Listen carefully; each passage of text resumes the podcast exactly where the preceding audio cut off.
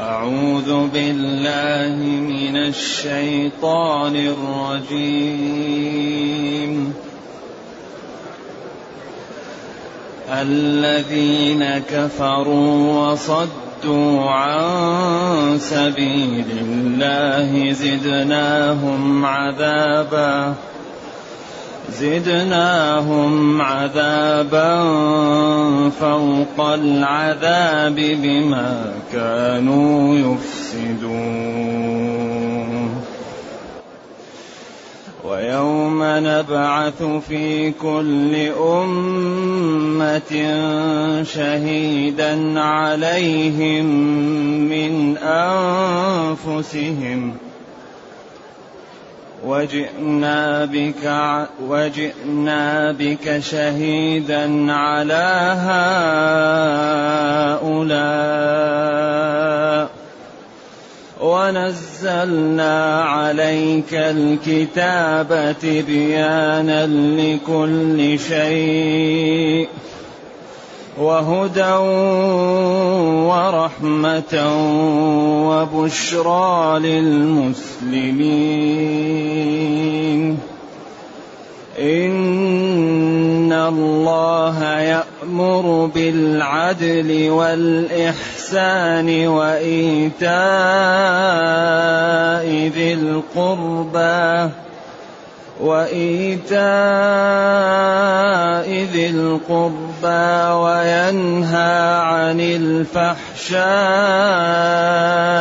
والمنكر والبغي يعظكم لعلكم تذكرون يعظكم لعلكم تذكرون وأوفوا بعهد الله إذا عاهدتم ولا تنقضوا الأيمان بعد توكيدها ولا تنقضوا الأيمان بعد توكيدها وقد جعلتم الله عليكم كفيلا إن الله يعلم ما تفعلون.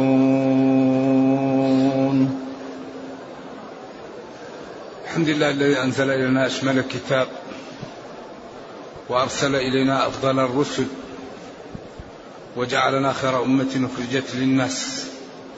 فله الحمد وله الشكر على هذه النعم العظيمة والآلاء الجسيمة. والصلاة والسلام على خير خلق الله وعلى آله وأصحابه ومن اهتدى بهداه. أما بعد فإن الله تعالى يصف حال شريحة من الذين انحرفت الذين كفروا وصدوا عن سبيل الله أضل أعمالهم. الذين كفروا وصدوا عن سبيل الله زدناهم عذابا فوق العذاب بما كانوا يفسدون. الذين جمع الذي وكفروا جحدوا ربوبية الله وألوهيته والنعم التي أسدى عليهم لأن الكفر أصله الستر والتغطية. ومنه يعجب الكفار أي الزراع لأنهم يسترون الزرع البذر. في ليلة كفر النجوم غمامها. فالكفر ستر وتغطية لنعم الله ولوحدانيته فصاحبه عياذا بالله يسمى كافر أي ساتر وجاحد لنعم الله عليه. بما أسدى له أو بما أسدى لغيره. فيقول لم يجدني الله. يقول هذا ما ما اوجده الله وجدته الطبيعة عياذا بالله. الذين كفروا وصدوا الواو حرف عطف. صدوا هنا للعلماء فيها قولان. قول إنها لازمة. صدوا يعني أعرضوا وتبرموا عن الدين. وفي الآية ثلاثة أدلة تدل على أنها هنا متعدية. أي صدوا غيرهم. بدليل عطفها على الكفر لأن الكفر يفهم منه الصدود. فعطف الكفر على الصدود يدل على أنه يغاير الكفر الأول. الثاني الذين كفروا وصدوا زدناهم عذابا فوق العذاب بعدين بقوله بما كانوا يفسدون. هذا هذه الأدلة الثلاثة تدل على أن هنا صد متعدية وأنهم هم أعرضوا وبعدين أضلوا غيرهم. بدليل زدناهم عذابا فوق العذاب وبدليل عطفها على كفروا وفي القواعد التي تستعمل للترجيح. إذا كان الكلام إذا كان الكلام يحتمل التأسيس والتأكيد فيقدم أن يكون الكلام محمول على التأسيس لأن هذا معنى جديد. إذا جاء كلام يحمل التأكيد يحتمل التأكيد وكلام يحتمل التأسيس فيقدم التأسيس لأن فيه إيش؟ معنى زائد. إذا إذا قلنا الذين كفروا وقلنا صدوا أعرضوا هذا هو نفس الكفر لأن الكفر نفس الصدود لكن إذا قلنا صدوا أي صدوا غيرهم وأضلوا الناس وأبعدوهم عن دين الله أصبح هذا معنى جديد في كلمة صدوا وهذا من أسباب الترجيح. الذين كفروا وصدوا عن سبيل الله أي عن طريق الله. السبيل هي الطريق تذكر وتؤنث. وسبيل الله واحدة وسبل الضلال كثيرة. ولذلك قال فلا ولا تتبعوا السبل فتفرق بكم فطريق الله واحدة لا يعبد إلا الله لا يدعى إلا الله لا تظلم الناس لا ي... يعني كلها طريق واحدة أما طرق الضلال لا تنتهي أضل أعمالهم. الذين كفروا وصدوا عن سبيل الله أي عن طريق شرعه. وكثير من الكفار لا يرضى عن المسلمين إلا إذا ترك المسلمون دينهم وانضموا معهم على كفرهم. شرائح من الأمم المنحرفة أخبر الله أنهم لن يرضوا عنا إلا إذا تركنا إيش؟ ديننا. ولن ترضى عنك اليهود ولا النصارى حتى تتبع ملتهم. يتمنى الواحد منهم لو يراك منحرفا. إذا رآك الكافر تشرب خمرا يفرح أو تعمل فاحشة. لكن إذا رآك الكافر أنت مستقيم يعلم أن هذا يزيل الكفر لأن الاستقامة تجعل الناس تقتنع بهذا الدين وتتبعه. لكن إذا كان المسلم يخطئ يكون هذا السياج مانع من دخول الناس في الإسلام لأنه يعني يدعي الإسلام ولا يعمل به. الذين كفروا وصدوا عن سبيل الله أضل أعمى زدناهم عذابا فوق العذاب بما كانوا يفسدون. زدناهم عذابا فوق عذاب الكفر وهو إضلالهم للناس. بما كانوا بسبب الذي كانوا يفسدونه أو بسبب فسادهم والفساد ضد الإصلاح. فإشاعة الفاحشة والظلم والمعاصي إشاعة المعاصي هذا إفساد في الأرض وظلم الناس بما كانوا يفسدون. ولذلك أخطر ما, ما, ما يضر هو إشاعة الإفساد. ولذلك نبينا صلى الله عليه وسلم جعل الوعيد الشديد على من أحدث في المدينة لأن الإحداث إفساد. قال المدينة حرم من عير إلى ثور. لعن الله من أحدث فيها حدثا أو آوى محدثا. فعليه لعنة الله والملائكة والناس أجمعين. لا يقبل الله منه صرفا ولا عدلا. لا يقبل سنة ولا واجب ولا فريضة ولا نافلة. قالوا الإحداث هو الكبيرة. الإحداث أن يكون الإنسان في المدينة متلبس بكبيرة. هذا هو الإحداث. أو البدعة.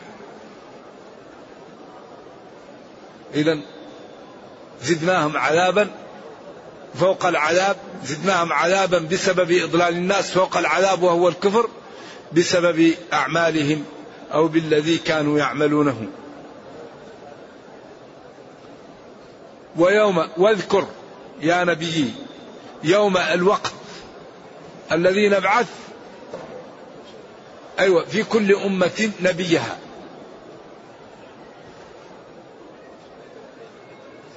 واذكر حين يعني تخرج الناس من قبورها وتأتي للقيامة ونبعث في كل أمة أي نرسل ونكلف. في كل أمة رسولا من أنفسهم يبين لهم دين الله. كما قال تعالى فكيف إذا جئنا من كل أمة بشهيد وجئنا بك على هؤلاء شهيدا. ويوم نبعث في كل أمة شهيدا عليهم من أنفسهم. هذا تخويف وتحذير وتنبيه على أن الوضع خطير. كل إنسان سيأتيه الرسول الذي أرسل إليه. فإن كان بلغ يقول بلغ. وإن كان كفر يقال كفر. فإن كذب تأتي الشهود. عليهم من أنفسهم. هذا من من جنسهم ومن جماعتهم. أو من أنفسهم يعني الرسول صلى الله عليه وسلم من جنسهم والشهيد الرسول أو تشهد عليهم أنفسهم. كما قال وقالوا لجلودهم لما شهدتم علينا. أو الرسول يشهد عليهم بالتكذيب وأمة محمد تشهد على تصديق الرسول ونبيها. ويوم نبعث في كل أمة شهيدا عليهم من أنفسهم. أي من جنسهم ومن أنفسهم وجئنا بك شهيدا على هؤلاء. النبي صلى الله عليه وسلم يشهد للصادق ويشهد على الكاذب وما ينطق عن الهوى وأمته خير الأمم وأكثر الأمم ودينه ما فيه الأغلال ولا فيه الآثار وما فيه حرج وتركنا على البيضاء ليلها كنهارها. لا يزيغ عنها إلا هالك. وجئنا بك يا نبي يا محمد صلى الله عليه وسلم شهيدا على هؤلاء جميعا. تشهد عليه من, من آمن من كذب من بلغ ونزلنا عليك الكتاب تبيانا لكل شيء. كده. ونزلنا عليك الكتاب تبيانا لكل شيء. والقرآن لا يوجد فيه إيغال ولا مبالغة. القرآن كلام الله حق. هذا ليس فيه مبالغة. ونزلنا عليك الكتاب تبيانا لكل شيء مما من شأنه أن يبين. كل شيء تحتاجه. في دنياكم أو في أخراكم. ولذلك علمنا كل شيء. حتى علمنا كيف نقضي الحاجة. أعوذ بالله من الشيطان. يقدم رجله اليسرى. وإذا خرج غفرانك. الحمد لله الذي صوغني طيبا وأخرجه عني خبيثا. إلى هذا. كل شيء بينه لنا. والسنة كلها دخلت في آية. وما أتاكم الرسول فخذوه وما نهاكم عنه فانتهوا.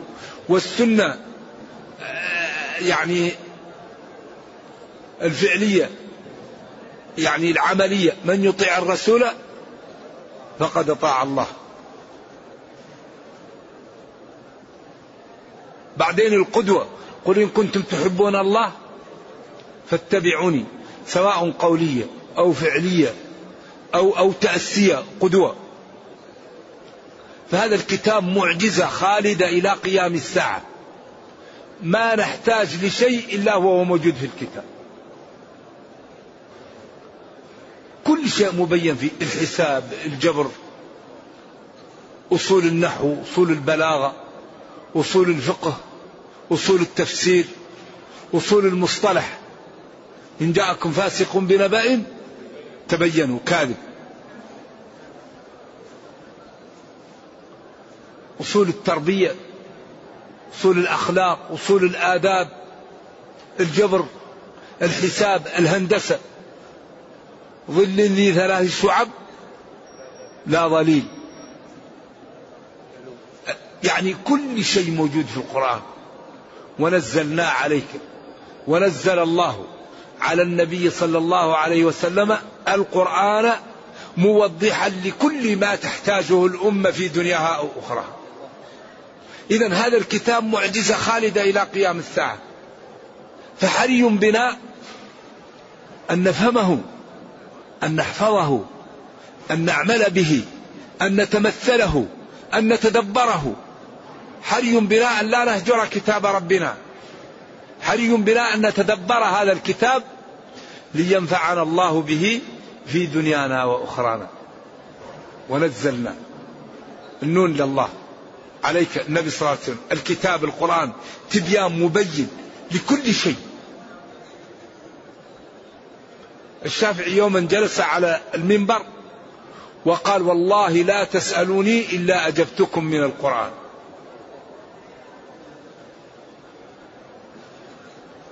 ذكر ذلك السيوطي في الإكليل في استنباط التنزيل وكنت أتعجب من الشافعي والله يقول وما أوتيتم من العلم إلا قليلا. كيف يقسم لا يسأل إلا أجاب من القرآن. فسأله السائل فقال له ما تقول في المحرم يقتل الزنبور؟ فقال له حدثني فلان عن فلان.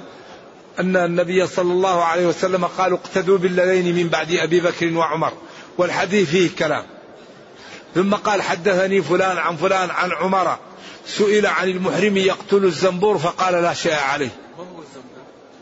الزنبور ذكر النحل نوع من النحل يعني يدخل البيوت. الشافعي الذي يظهر أنه كان يقصد أنه إذا كان يعلم من القرآن يجيب من القرآن وإذا كان لا يعلم يقول الله أعلم وهذه إجابة من القرآن. لأن الله يقول ولا تقفوا فمن قال لا أعلم أجاب بالقرآن. وإلا كيف الشافعي يقسم لا يسأل الا يجيب من القرآن؟ والله يقول وما أوتيتم من العلم إلا قليلا. لكن إذا سئل ولا يعلم يقول الله أعلم وهذه إجابة من القرآن. هذا الذي يظهر والله أعلم. لكن كل شيء نحتاجه في حياتنا مبين في القرآن. ولكن في القرآن قال إن الإنسان إذا كان لا يعلم يقول لا يعلم. وبعدين قال إن السمع والبصر والفؤاد كل أولئك كان عنه مسؤولا. اذا فالبصر كذب أن يقول رأيت ولم يرى. والعقل كذب أن يقول فهمت ولم أفهم. والسمع يقول سمعت ولم أسمع. واللسان يقول كل كل كذب كله كله يسأل عما يفعل أو يفعل الحرام. لأن فعل الحرام هو مثل أن يقول الإنسان ما لا يعلم لأنه كله يدخل في الحرام. إذا ونزلنا عليك يا نبي الكتاب القرآن تبيانا موضحا لكل شيء. بين أحل البيع وحرم الربا. وأباح النكاح وحرم السفاح الزنا. ولا تقربوا الزنا إنه كان فاحشا. وأحل المذكى وحرم الميت. وأحل الكلام والحديث وحرم الغيبة والنميمة وأخبر لا خير في كثير من نجواهم إلا من أمر بصدقة أو معروف أو إصلاح بين الناس. وأخبر أن الغيبة تأكل الحسنات لا يغتب بعضكم بعضا لا لا لا تنابزوا لا يسخر قوم من قوم. لا تجسسوا. كل هذه موارد تسبب الكراهية بين المسلمين وتسبب قلة المحبة. لذلك أمر الله بالصلح بين المسلمين وسد منافذ خلخلة الأخوة. فهو دين رائع جميل يحتاج منا إلى أن نبين جماله للناس ونوضحه للخلق ليكون سببا في نجاة سكان هذه الأرض. فالمسؤولية على المسلمين عظيمة. إذا ونزلنا عليك يا نبي الكتاب القرآن تبيانا موضحا لكل شيء. لذلك أي قضية الآن تعرضها ونبحث نجدها في كتابنا. من كبريات الأمور التي تقوض الأمة الربا. أخطر شيء بعد الكفر الربا. الله قال ذروا ما بقي من الربا. وقال فإن لم تفعلوا فأذنوا بحرب. وقال يمحق الله الربا. وقال ومن أصدق من الله قيلا. إذا الربا هذا خطر عظيم على على على, العالم على سكان الأرض. ذروا اتركوا الربا. من الأمور الخطيرة جدا الخلاف والتنازع بين المسلمين. لأن إذا التنازع جاء الضعف والفشل. قال ولا تنازعوا. من الأمور المهمة جدا في قوة الأمة وجعلها في المكان اللائق بها التعاون. قال وتعاونوا. وتعاونوا. من الأمور الخطيرة جدا أن لا يعلم المسلم المسلمة لأن الله يقول يا أيها الذين آمنوا اتقوا الله وكونوا مع الصادقين. طيب كيف نكون مع الصادقين وأنا لا أعرفهم؟ لا بد أن الصادق يعرف الصادق. ويضع يده في يده ويتعاونوا فتقوى الأمة وترتفع ويكثر المصلحون والمبدعون والعاملون. فترتقي الأمة فتدخل الأمم في دين الله لما يراه من قوة هذه الأمة ومن حسن أخلاقها ومن جميل نظامها ومما أنتجته للأمة من الإبداع ومن الأمور العظيمة. المسلمون ينبغي أن يكونوا أسبق الناس للإبداع للآداب للأخلاق للعلم. عندهم القرآن تبيان لكل شيء.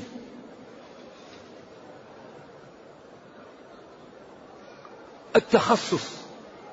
القرآن قال اسألوا إيش؟ أهل الذكر. هذا هذا الاهتمام بالتخصص. كل علم له له أصحابه. أهل الذكر إن كنتم لا تعلمون.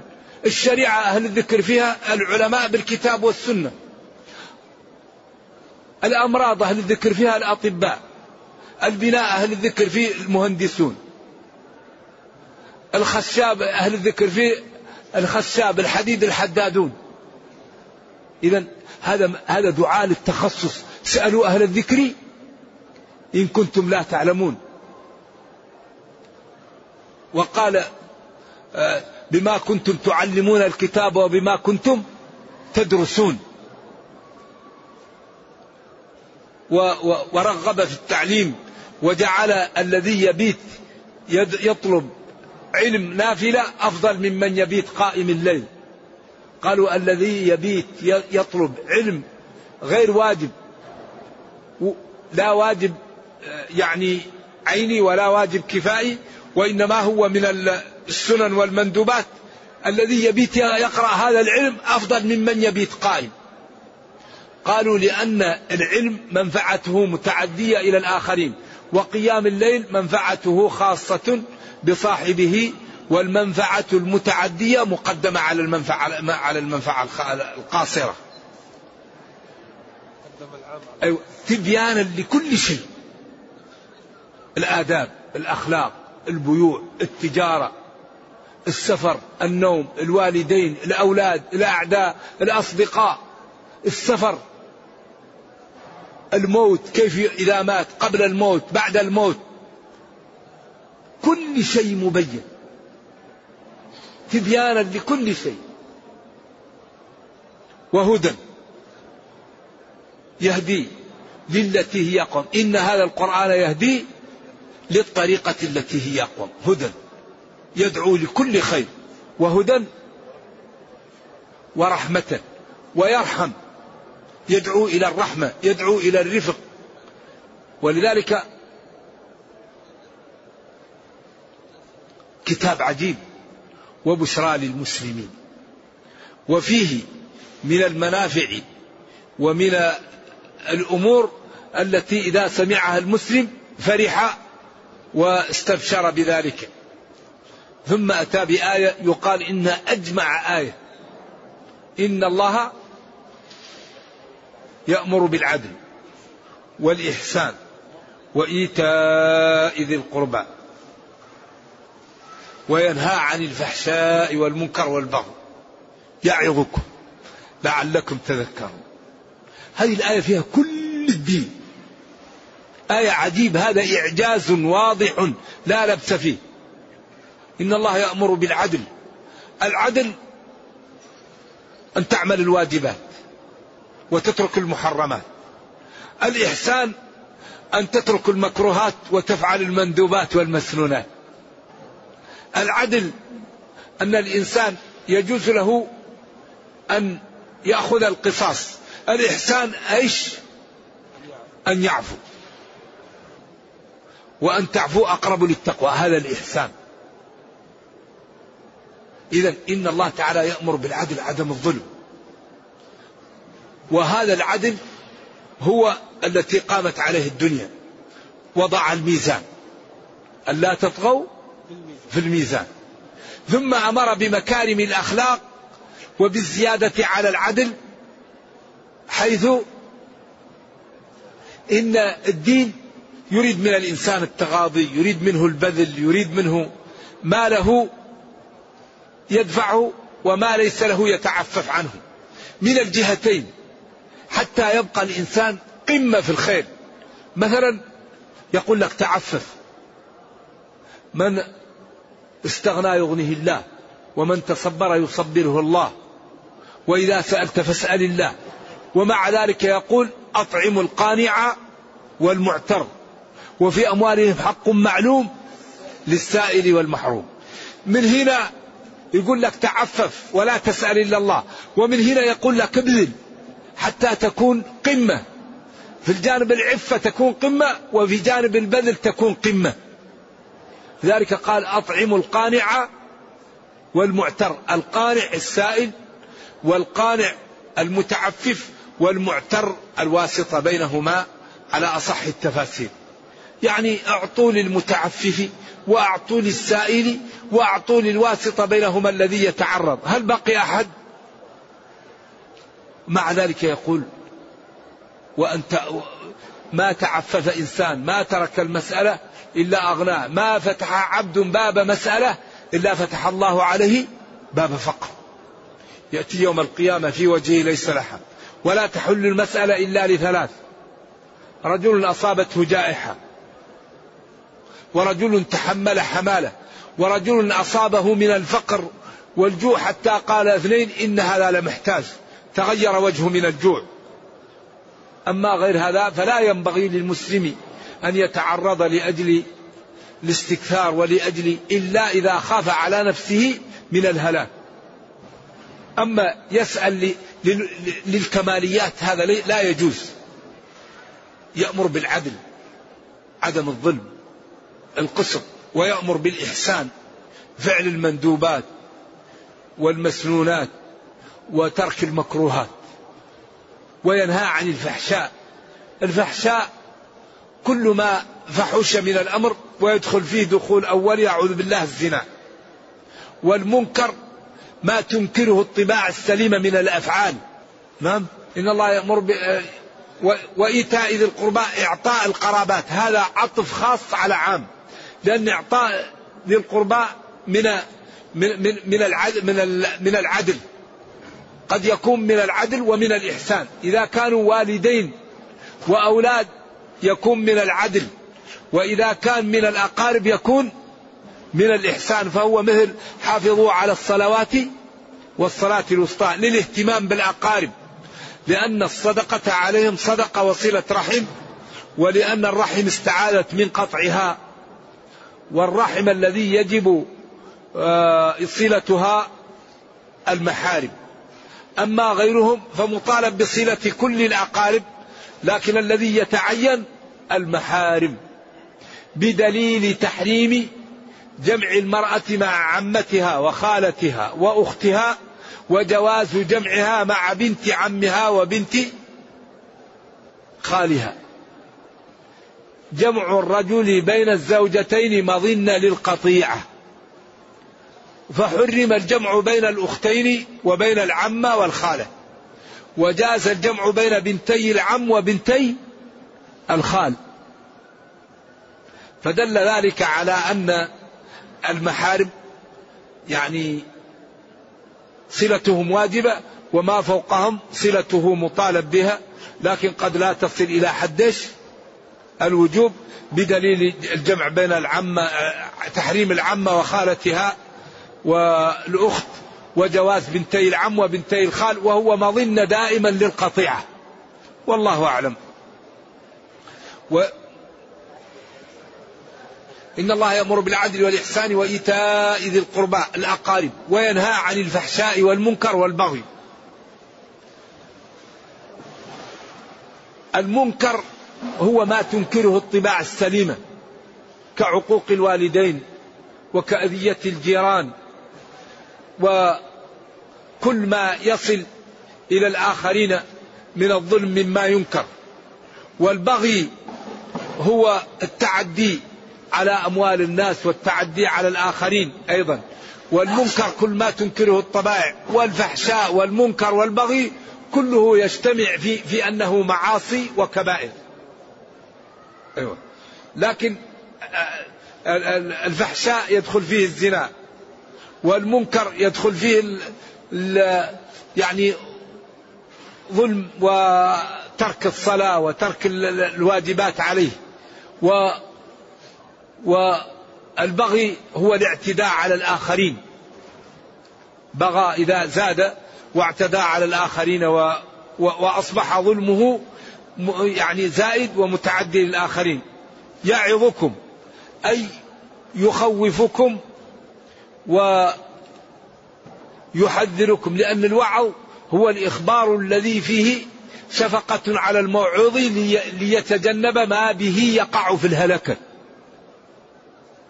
لأن تعظ الإنسان توصل له كلمة فيها التخويف وفيها الشفقة عليه لكي لا يقع في هلكة. أيوة أن يبتعد عن الأمور التي تسبب له العطب والهلاك.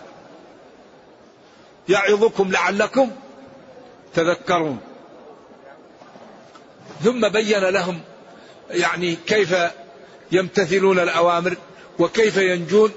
فالله تعالى أنزل هذا الكتاب فيه إنقاذ البشرية ومن جملة ما ينقذها الالتزام بما التزم به الإنسان. وأوفوا بعهد الله إذا عاهدتم. ولذلك قال أوفوا بالعقود. العقود كل الشريعة. عهد بينك وبين نفسك. عهد بينك وبين الله. عهد بينك وبين الآخرين. وأوفوا بعهد الله. إذا عاهدتم. ليس المقصود هذه الأيمان وإن مقصود إنسان جعل مع واحد عقد. لا ينقضه بيع معاملة وديعة أي عهد بينك وبينه صفقة حلف بعض الناس يجعل الحلف مع ناس فإذا وجد واحد أقوى يترك هذا. يعمل صفقة مع واحد إذا وجد صفقة أربح ينقض ويأتي للثاني. هذا لا يجوز. يبيع لهذا فإذا انتهى البيع يرى واحد يزيده لا لا لا يطالبه بأن يقيله ويبيع الثاني. ما يجوز هذا. أوفوا بعهد الله إذا عاهدتم. ولا تنقضوا الأيمان بعد توكيدها. الأيمان جمع يمين لا تنقضوا الأيمان التي فيها يعني الوفاء بها واجب. لا يجوز نقضها لأنها أمور شرعية القيام بها واجب. والله لا أبر بوالدي والله لا أظلم. والله لأوفين لك. لا تنقض الأيمان. أما الأيمان التي تنقض من حلف على يمين ورأى غيرها خيرا منها فليكفر عن يمينه وليأتي الذي هو خير. واحد يقول والله لا لا لا أنفق على الأيتام. يكفر وينفق على الأيتام. والله لا أسلم على جاري. يكفر ويسلم على جاره. لكن واحد قال والله لا أتخلف عن خير يفعل. هذا لا يكفر عن اليمين. والله لا أظلم. هذا لا يجوز ينقض هذا اليمين. إذا ولا تنقضوا الأيمان بعد توكيدها الأيمان التي عملها فيها الخير وفيها النفع.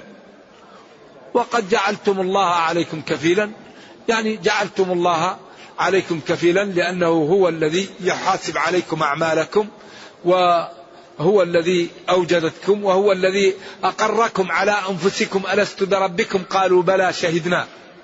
إن الله يعمل يعلم ما تفعلون. إن الله جل وعلا لا تخفى عليه خافية ويعلم فعل كل فاعل نكتفي. نرجو الله جل وعلا أن يرينا الحق حقا ويرزقنا اتباعه وأن يرينا الباطل باطلا ويرزقنا اجتنابه. وأن لا يجعل الأمر ملتبسا علينا فنضل. اللهم ربنا أتنا في الدنيا حسنة وفي الآخرة حسنة وقنا عذاب النار. سبحان ربك رب العزة عما يصفون وسلام على المرسلين والحمد لله رب العالمين. والسلام عليكم ورحمة الله وبركاته.